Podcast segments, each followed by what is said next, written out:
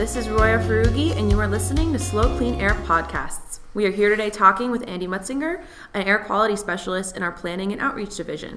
Andy is here to tell us about the Air District's grant program. Thank you so much for being here, Andy. I'm happy to be here. Happy to have you here. When did A P C D first start providing grants to local businesses and residents, and how much money has the A P C D provided since then? Well, on average, we've been we've funded about a million dollars a year, and the funding that we have, about a third of that comes from uh, the state, and then a third comes from D M V funding, and a third comes from local air quality mitigation from large developments and the legacy uh, old oil fields that we've had here, the remediations of those.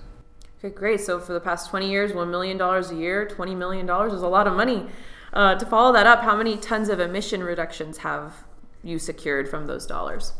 Well, let's step back just a little bit. Uh, the emission reductions that we have from the grant projects, they're, um, they're, they're here to replace old equipment, we, we, old high polluting equipment, and we replace those with brand new uh, clean emitting equipment. Um, And we do that, you know, trying to make sure that we're helping folks into equipment prior to their regulatory compliance. We take an item to our board uh, where we tally up all the reductions that we've had for the last year and, um, and then over the, the entire program.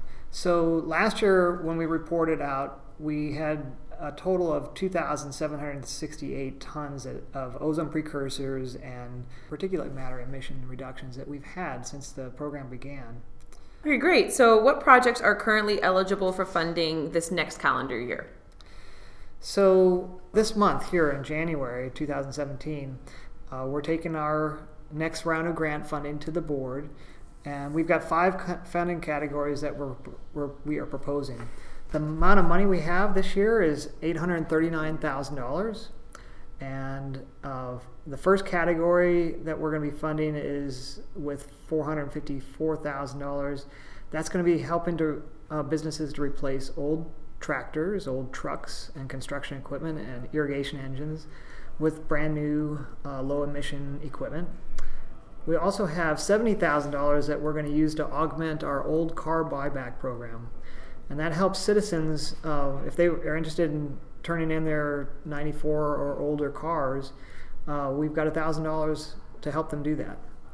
And uh, for those of you who are Los Osos residents, we actually have uh, a little higher funding that we can provide to you. Uh, we have a special grant available for that community. And then uh, the next category we have, we're going to be spending one hundred sixty-five thousand dollars to replace an old bus. Uh, school bus, that is. And then we've got one hundred thousand dollars that we are setting aside for future uh, electric vehicle charging stations or alternative fuel infrastructure for vehicles. And then uh, finally, within that eight hundred thirty-nine thousand dollars, we have identified, or we've, we've allocated fifty thousand dollars uh, for a partnership project with the city of San Luis Obispo and Union Pacific. And that is to Uh, replace or, or uh, to eliminate diesel idling for their locomotives in the neighborhoods of the Arbor and French neighborhoods in uh, the southern east part of San Luis Obispo County, or city.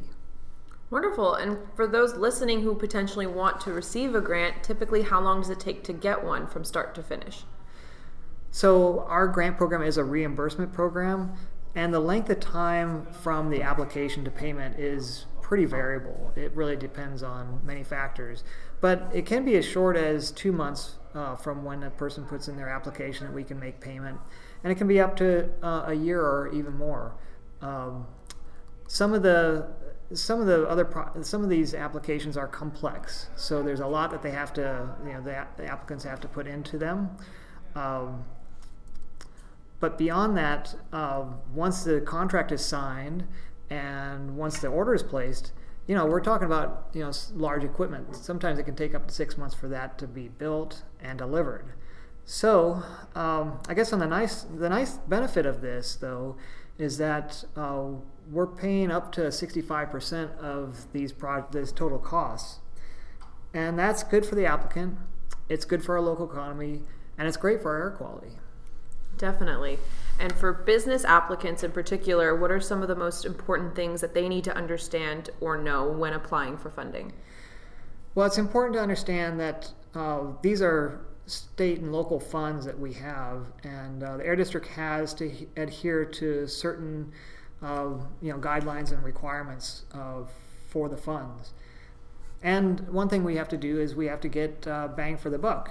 So what that means is that if a if an applicant has an old piece of equipment and they use it quite a bit, uh, the emission reductions that we're going to secure with the project will be significant. And the more they use it, the higher, the more chance, or the larger the grant will likely be. Another important point uh, is that our applica- applications, they all have checklists uh, within them to help an applicant uh, get their project or their application deemed complete. And that's really a critical Uh, point, because we don't put a project into the queue for funding until the application's been deemed complete. Uh, the applications also have a flow chart that we have within them that helps uh, an applicant keep track of where they are within the grant process. And uh, so our applications, they're all available online at slow clean air dot org or by calling us at seven eight one, five nine one two. And now, if I'm a local resident that doesn't own a business or equipment fleet, what kind of grant opportunities might be available for me?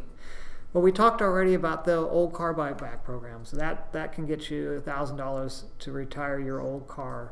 We also have a program uh, that's been very successful, and that's, that's uh, replacing, helping uh, residents replace their wood stoves or fireplaces with clean natural gas or propane heater-rated units. Uh, we'll pay up to we'll pay one thousand dollars for an applicant uh, to replace their wood stove, and two thousand dollars for wood fireplaces. Uh, we currently also we currently only have funding right now for the Napomo area, uh, but we do anticipate receiving some funds from the state later this year, and that should be applicable countywide. And when will the next round of funding be available? Well, our funding, as I said, we've got. Uh, Uh, January is when we're taking our next round of funding to the board, so that's this month uh, for that eight hundred thirty-nine thousand dollars. But uh, we do this every year, so uh, every January we take monies to the board. Uh, thankfully, A B eight was passed a couple years ago, which extends the Carl Moyer uh, state program that funds a lot of this uh, to, to two thousand twenty-four. So our grant program, it's going to be around for quite a while, which is wonderful to hear for all of our listeners who would be interested in that. And thank you so much for all the helpful information, Andy. You're welcome. And thank you all for listening. For more information on how you can clean up your fleet and to download applications for funding, visit our website at slow clean air dot org or follow us on Twitter at slow clean air.